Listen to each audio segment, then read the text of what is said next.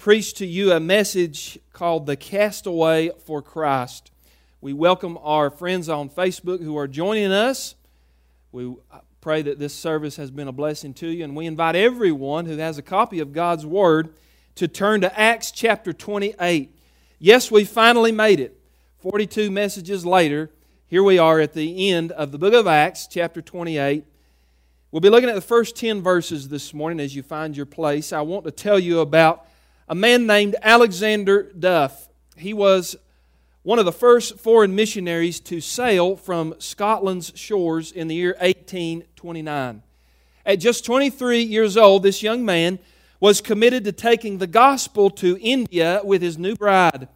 But on the way, the passenger ship which he was aboard, called the Lady Holland, was shipwrecked off a few miles from the coast of India. And Duff and his wife were nearly shaken out of their barracks when the Lady Holland run aground on a shallow reef. They survived by finding shelter in the wreckage, and they were saved the next day and brought to the beach. And sometime later, a few days after, as Duff looked out across that wreckage, he noticed something bobbing in the ocean. All of his possessions had been lost, all his clothes and his books, uh, volumes of 800 or so, had fallen to the bottom of the sea. And he had lost everything except as he looked out over the ocean, he saw one thing bobbing on the waves. And he waited and he watched as it floated toward him, and it was close enough for him to wade out, and finally he retrieved it. And as he got closer, he realized that the one object of that shipwreck that had survived was his Bible. Of all his precious books aboard that ship, he had a moment of praise and worship with the Lord, and he took it as a sign as he held that waterlogged Bible that this book alone was worth more than all of the other volumes that he had lost put together. And so Duff assembled his fellow survivors on the beach. And then he read Psalm 107. And they read the Traveler's Psalm. And soon, using that Bible, Alexander Duff began his first class, his first Sunday school class with five little boys. They met under a shade tree, and he taught them the simple truths of the Word of God. And a few weeks later, that class had grown to 300. And so began the ministry of Alexander Duff, planting a church in India. And so, Alexander Duff, that experience that he had, shows us that God often uses detours to get us to our destination. He made it to India by way only of a shipwreck. And friend, one thing that we learn that the will of God is not always a straight line from point A to point B. Along the way, there are all kinds of detours and delays and difficulties. And that was certainly true in the life of the Apostle Paul as well. And so, for several chapters now, Paul has been on his way to Rome. And just like Alexander Duff, who I mentioned, Paul washed ashore like a shipwreck. It's been two years now since he first got word from Jesus that he was being sent to Rome to preach. We read about that in Acts 23 and verse 11. And then that same promise that he would arrive safely in Rome was restated in Acts 27, verses 23 and 24, as Paul and 275 other sailors were tossed about by the winds and the waves in that terrible storm there in the Mediterranean. And so Paul was bound for Rome. God had planned out the route, and no storm or no setback could keep him from arriving. But as providence would have it, before Paul arrived in Rome, God sent his man on a three month detour. And so as we open Acts 28, we find Paul and company has been shipwrecked on the island of Malta. And these men have washed ashore like driftwood. Uh, they're coughing up seawater. Uh, they're picking seaweed out of their beards. And here we see Paul now in a holdover journey. And what we learn about this passage is how God uses detours in our lives. And there's three lessons here today from Acts 28 about divine detours that I hope we can learn and apply to our lives. The first lesson is this. Number one, a divine detour will take you to an unplanned place. Now, that seems very self explanatory, but a divine detour will take you, number one, to an unplanned place. Let's read verses 1 and 2 together. After we were brought safely through, we then learned that the island was called Malta. And the native people showed us unusual kindness, for they kindled a fire and welcomed us all because it had begun to rain and was cold. Now, if you look at a map, you'll notice that Malta is about 58 miles south of Sicily, which is right off the boot of Italy. Malta, we are told, is a tiny piece of real estate, 17 miles long and 9 miles wide. The island was discovered by the Phoenicians, and in their tongue, when they named the island, that name Malta means refuge. And it's safe to say that as we study this passage, Malta was not part of Paul's original travel plans. He never intended to go there. The only reason that Paul found himself on this rocky outcrop was that was because the winds and the waves had just so happened to carry him there. So get this in your minds Malta was a detour, the destination was Rome. And what we see here from this passage is that when the Lord charts a course for our lives, he promises to get us to the destination, but rarely, friend, does He tell us about the detours that He has planned for us along the way. Have you ever ended up in a place like Malta before? Do you see yourself in this passage, friend? You could ask yourself that question. Uh, you got to a place in life that you didn't plan on arriving. You didn't plan on it. The circumstances of life's storms simply brought you there. It wasn't part of the five year plan. Uh, you didn't have it written down in your journal. Uh, when you prayed, God never showed you this particular season in your life. And all of a sudden, you find yourself shipwrecked in a place of life that you never thought you'd be. Am I preaching to anybody today? Uh, maybe your marriage got shipwrecked and now you're raising children or maybe grandchildren all by yourself. Maybe your career went down and now you're suddenly unemployed. Could it be that your life has run aground and now your career or your health or your finances have been dashed upon the rocks of the sea and you find yourself stuck on a desolate place and you say, God, I never planned to come this way. Now, there's all kinds of reasons why God sends us on detours. And when we're on a detour, we often ask that question Why, God? Why did you send me this way? Well, there's several reasons that I could suggest, and I want to give you at least three of why God sends us on detours. Notice this some detours are caused by disobedience. This was certainly the case of Moses. If you go to Numbers chapter 20, you'll find Moses leading the children of Israel through the wilderness. And the children of Israel cried out for thirst. They were ready to drink some water. They complained that they were dying in the wilderness and God had never let them down. And Moses, in anger, uh, went to the rock. God told him, I want you to speak to the rock. And Moses got angry and he struck the rock and it made water come out of it. And Moses disobeyed God in that moment. And because of his disobedience and because of Moses misrepresenting the character of God, God sent Moses on a detour.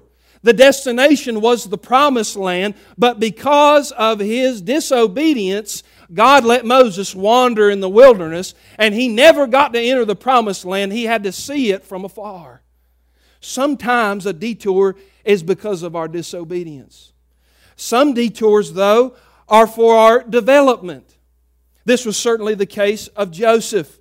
You see, before Joseph became the prime minister of Egypt, God had to do a little character shaping on him. He sent him through the pit and then to the palace, and then down to the prison before he became the prime minister.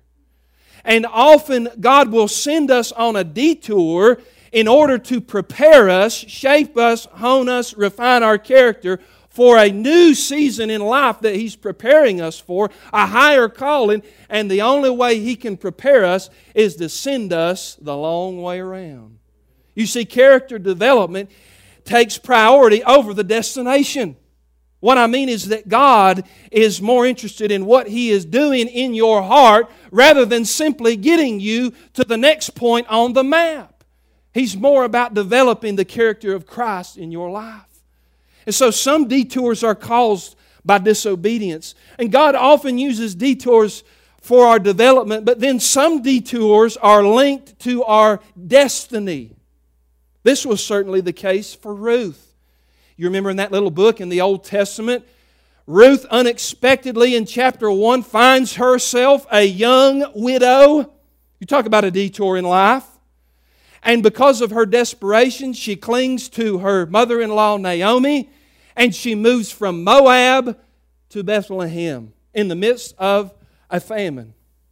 But it was that detour that allowed her to meet her future husband Boaz, the kinsman redeemer. And because of that relationship, she is connected into the lineage of the Messiah. And when you turn to Matthew chapter 1, you see little Ruth there in the lineage and uh, heritage of the Messiah. So sometimes God uses a detour to direct us to our divine destiny. I was studying this week about the life of Ronald Reagan. What a great president Ronald Reagan was. But one of his former speechwriters, a lady named Peggy Noonan, wrote a biography about Reagan and how God sent him on a detour. It was during the Great Depression, and Reagan was struggling to find a job. The story goes that one day he saw an advertisement in the Montgomery Ward department store. Anybody here remember Montgomery Ward department store? They're not around anymore, but they used to exist. They had a position for a manager in the sports department, and the job was going to pay, get this, $12.50 salary a week.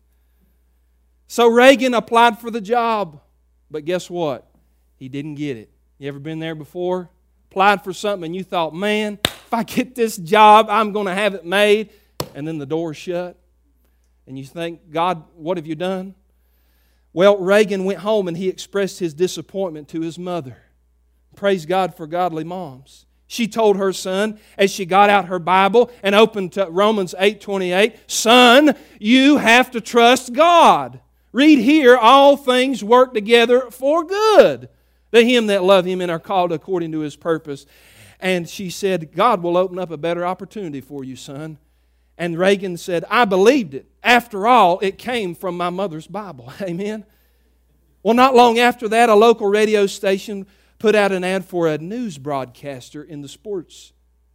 And the job, get this, paid $75 a week. Reagan applied and got the job, and because of his distinctive voice, he eventually became known as the great communicator through the Midwest. And that was the first step that led him down a pathway to become a broadcaster and then in movies and then in politics and eventually all the way to 1600 Pennsylvania Avenue, the White House in Washington, D.C. And friend, as I read that story, I thought, what if he got that first job? It would have changed the whole direction of our country.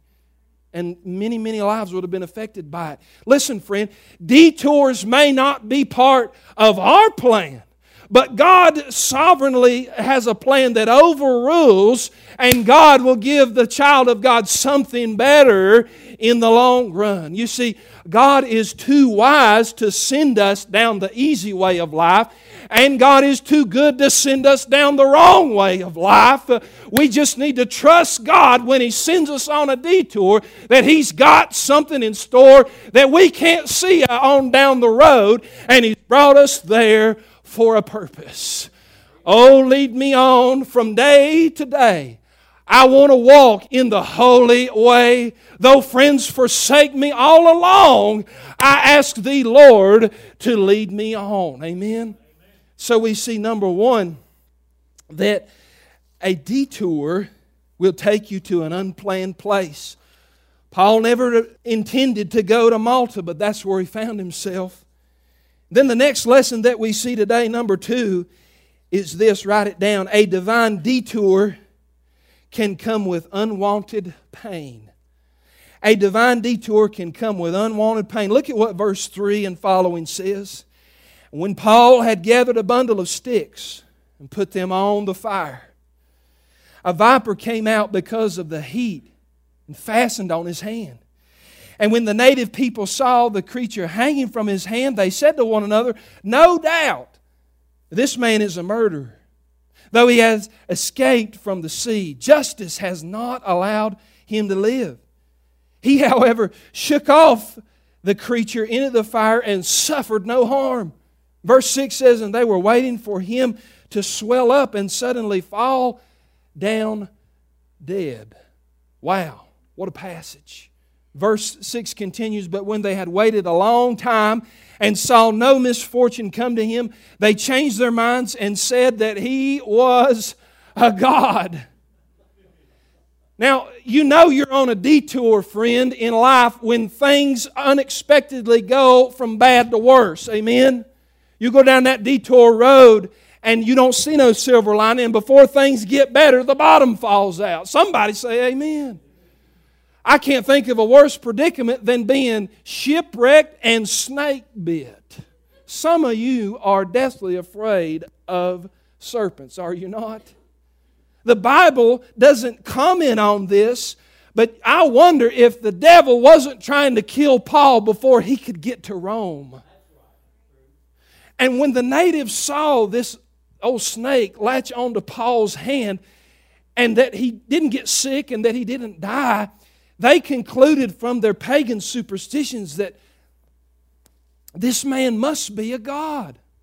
Before that, they make the comment that, that justice would not let him live. They thought, well, certainly he's being punished by the snake bite for some sin or evil in his life. But God had another plan, amen. Aren't you thankful, as Brother Robert Gibson told us last week, for the but gods of the Bible, the but God moments in your life when everybody wrote you off, when there was no money, when there was no hope, when there was no healing, when there was no answer. Uh, but God, uh, you see, He steps in at the moment of our great need and reminds us hey, I'm in charge of this detour. I like the way John Phillips gives an insight in his commentary here. Notice what he says. He says, quote, perhaps Paul smiled when he heard what the islanders were saying. He knew that neither the elements had power over him, nor Satan, the dark Lord who stood behind all pagan gods, and who doubtless would have been delighted to destroy him, he had no power. Paul knew himself to be in God's hands, and Christ had already promised him safe passage to Rome. No power on earth could reverse that decree. He was immortal until his work for the Lord was done. And that work could not be completed until he preached Christ to Caesar in Rome. Amen. Now, of course, what kept Paul from dropping dead in this passage was the protective, shielding hand of God over his life. How many times has God spared your life, friend?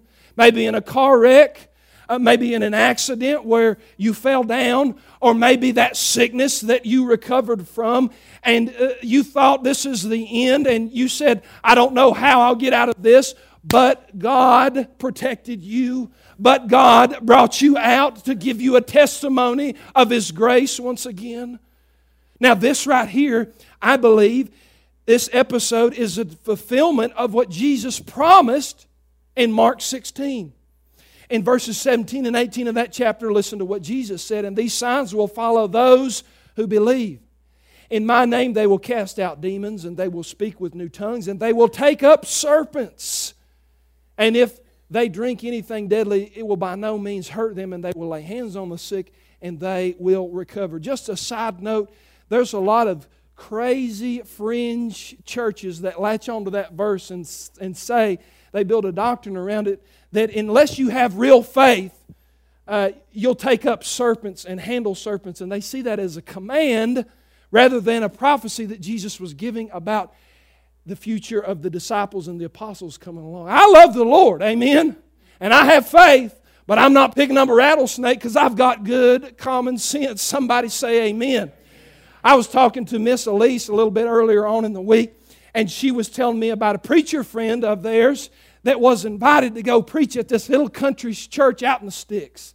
I mean, you go to the end of civilization and turn left, and once you fall off the edge, then you may have made it. But it was this little country church out in the sticks, and this preacher arrived there. He was invited to go speak. And the head deacon come out and he met the preacher and he said, Listen, you ought to know something before you come in here and preach. He said, We're one of those churches that believes in handling snakes. But I want you to know that our faith is so weak that we only handle rubber snakes. oh my good. True story. You can't make that stuff up. Amen. Now, don't miss a point right here. The Lord took Paul on a detour and allowed him unwanted pain for a purpose. Amen. And the miracle of the snake bite amazed the people of Malta, and the pain then gave Paul a platform from which he could proclaim Jesus to these islanders. And he could meet their physical needs. They saw that if God could preserve this man, not only could he take care of the body, but he could take care of the soul. And sometimes, friend, when you're on that detour, the opportunity of God comes knocking as opposition. Sometimes the means through which God is going to use that detour is disguised in pain and suffering and unwanted adversity. But, friend, God uses all things. You know, there's a lot of folk today living in fear. Amen? There's maybe something out there worse than the virus, and it's the fear that has gripped the hearts of so many people in this world. And I'm talking about, yes, even God's people have been gripped by a certain amount of fear because of this virus. But I see what Paul faced. And I gained courage to see here's a guy who was beaten and left for dead. Here's a guy who was shipwrecked. Here's a man who was falsely accused. Here's a man who was beaten within an inch of his life, put in prison. Here's a man who was snake bit, and yet he said, I'm going forward. I press on toward the calling of the Lord Jesus Christ. And friend, I'm emboldened when I see the courage of Paul because uh, Jesus is the master of the sea. He's the God that's on the throne. He knows the end from the beginning and everything in between. And if He sends me on a detour, I don't need to fear a virus. I don't need to fear this world and what the politics might be able to do to me. Why? Because my life is in His hands, child of God.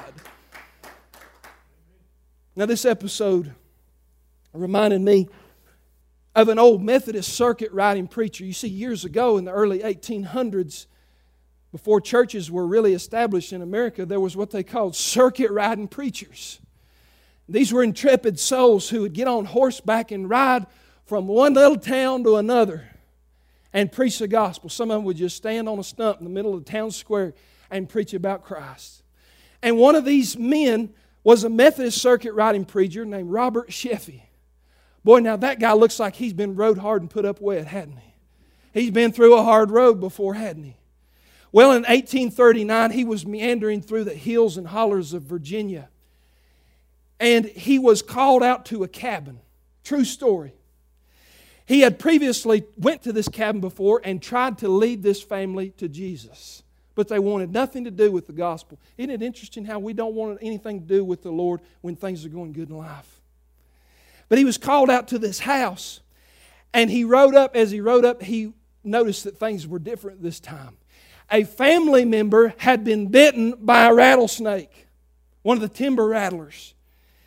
And he went into the house, and here's what the historian said Sheffey sank to, on his knees and prayed this. Imagine if a preacher prayed this over you.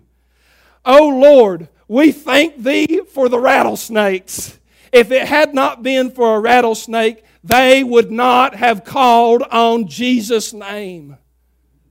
He prayed over that family, and amazingly, the snake bite victim survived, and the whole house came to faith in Jesus Christ. You talk about a detour of unwanted pain, but God used it. A detour may come with an unwanted pain, but we can be assured that through the pain, God will do a greater work in us and through us than we can understand or see.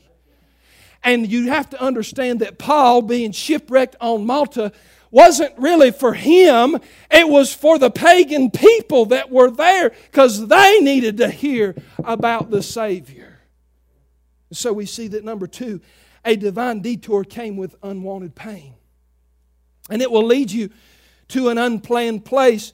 And then, number three, the lesson that we learned today is this a divine detour can lead you to an unreached people.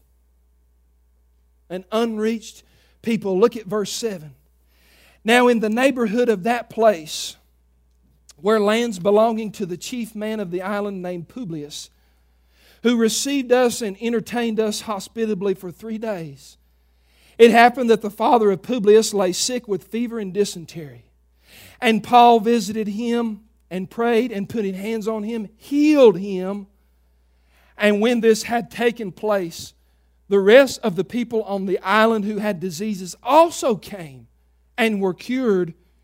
And they honored us greatly. And when we were about to sail, they put on board whatever we needed. An unreached people. Are you beginning to see, child of God, the great unfolding of God's plan now in God sending Paul to Malta? You see, God allowed Paul and company to be shipwrecked. Then he allowed Paul to be snake bit, but come away unscathed so that this reputation would spread far and wide across that little island. And knowledge of Paul's supernatural healing made it all the way to the chief man the mayor, if you will, of that island, a man named Publius. And what this did is it opened up an avenue of ministry where Paul could heal this man Publius, his father, and subsequently the rest of the natives on that island who heard about the saving work of Jesus through Paul. And so you read this and you notice that from a human perspective, it all looks accidental. But from heaven's perspective, friend, it's providential. The Lord detoured Paul because there was an unreached people on that island, and God sent Paul there for a reason to reach them so that they could hear the gospel. Listen, friend, God may detour you and me through adversity because, listen, His main goal is ministry. If God has a divine appointment for you, then He'll move weather patterns, He'll change people's hearts.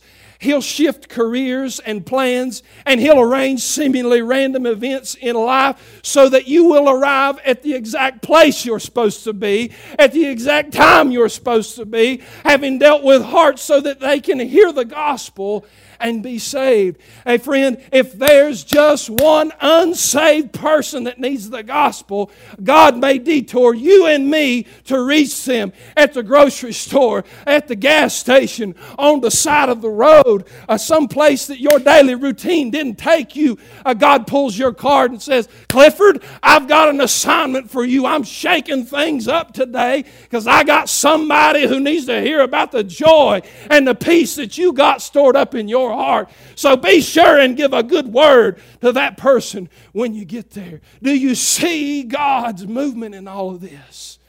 Notice this, friend. God has done it all through history. He interrupted Jonah's travel plans. He sent the storm and he sent the great fish to get Jonah turned around and he put him on the detour so he would go preach the mercy of God to the wicked people of Nineveh. In John 4, Jesus got on a detour. He said, I must go through Samaria. Why? Because he had a date with destiny with a little adulterous woman there at the Samaritan well. In Acts chapter 8, God redirected Philip to the backside of a desert so that one Ethiopian man could hear the gospel and be saved. And now God has brought Paul here to Malta to save lives and souls. Oh, friend, don't you see it? It's not accident, it's appointment. There's design in his detour. God's hand has already charted the course over stormy seas and through deep valleys. He ain't abandoned you yet, and he's not about to start, child of God. Uh, there is wisdom when he sends you on the long way around. Hey, here's the application to you and me. This is what it's all about. Are you listening? Don't miss this. How merciful was God when He sent somebody to you in your out of the way place? How good was God not to leave you abandoned in that desolate land where there was no hope, where there was no Jesus, where there was no answer, but God sent somebody on a detour so that you could be found, so that you could hear about Jesus. How amazing was God's grace when He said, I'm leaving the 99 so I can go reach that one that nobody cares about, that everybody else has written off. I'm seeking and going to save the lost. You see, friends, this is how much my God loves sinners. God loves sinners so much that He'll change plans, He'll send storms, He'll cause delays and detours so that a whosoever will will have a chance to hear about this great Savior. And friend, if He did it for you, if He detoured somebody to come along your path, why don't we allow God to have a little freedom and room in our lives to change up our life from time to time so that we might reach somebody else? That's the whole point of the detour. Leave room for God to work in the events of your life He may be sending you to a Malta, not just for you, but for somebody else finish with this. In 1921, there was a mission couple from Sweden. Their names were David and Svea Flood. They were in the Congo, modern day Zaire. Their goal was to plant a church in this dark continent. The first year they were there, they didn't see a single convert. Nobody got saved. The area was hostile. The natives were steeped in all manner of paganism and witchcraft and black magic. But there was one little boy who would come to the home of the floods every day. He would knock on the door and sell Mrs. Svea eggs every day. Mrs. Flood would then take the time in that exchange to tell him about the love of Jesus. Well, Miss Flood became pregnant. She gave birth to a little girl named Anna, pictured there. Svea got sick, and 17 days after giving birth, she died on the mission field. Mr. Flood was absolutely heartbroken. He decided he could not go on on the mission field any longer. And so, with no way to provide for the baby, no way to feed the baby, he gave his daughter Anna up to another missionary couple that wasn't far away, and to a mom who was also nursing. He gave up his daughter and said, You raise her. And so that couple that received Anna went home. Their names were Arthur and Anna Burge. They decided, well, this is no place to raise a newborn. And so they left. And they came back to South Dakota here in America, and there they raised Anna. Well, in time, Anna grew up. She married a Christian man who was a preacher. 30 years went by. Anna and her preacher husband went to attend a Bible conference in London, England. And the focus that year of the mission conference was on Africa, about getting the gospel to the continent of Africa. And she noticed on the bulletin that day as they arrived at the conference that the keynote speaker that day was a well known preacher from the country of Congo. And as she heard this African pastor get up and share about what God was doing there in Africa, he told of hundreds of churches being planted. and 110,000 baptisms that had taken place just in the churches of the Congo. And as she listened to this pastor, this black African pastor speak, she realized there could be a possibility that he grew up in the same village where my parents ministered. And so, after the message was given, Anna Flood went up and met this African pastor. And she asked him, she said, What's the name of the village where you grew up? And he told her. And it happened to be the same village where David and Svea Flood had been planted so many years ago. And then Anna asked, Did you happen to know two white missionaries, Dave and Svea Flood, who lived there? And the African pastor said, Oh, yes. He said, As a little boy, I used to go every day and sell eggs on the back porch to Miss Flood. And then he said this I don't know if that dear woman ever saw a single convert while she was in Africa. She died before I could tell her, but she shared Jesus with me, and I became a Christian through her ministry. The pastor said, I also know that the floods had a baby girl. And I often wondered what ever happened to that little girl. oh, it was a detour, friend. Don't you see it? God's design in that big, long detour of 30 some years. Anna was now sobbing. She said, I'm that little baby girl. That was me. That was my mama. They embraced. And finally, the African pastor said this. He said, I want you to know just a few weeks ago, I put flowers on your mother's grave for the hundreds and thousands of people who came to know Jesus because of her faithfulness. She reached me, and I reached one, and it spread like wildfire. And then he said this Thank you for letting your mother die so that so many of us Africans could live. Friend, there's design in the detour. We find it difficult to understand the detour in which God sends us but it's only afterward, when we've been on that road for a while, we can look back and say, I was meant to go there. I had to go there. Thank God for the detour. Amen.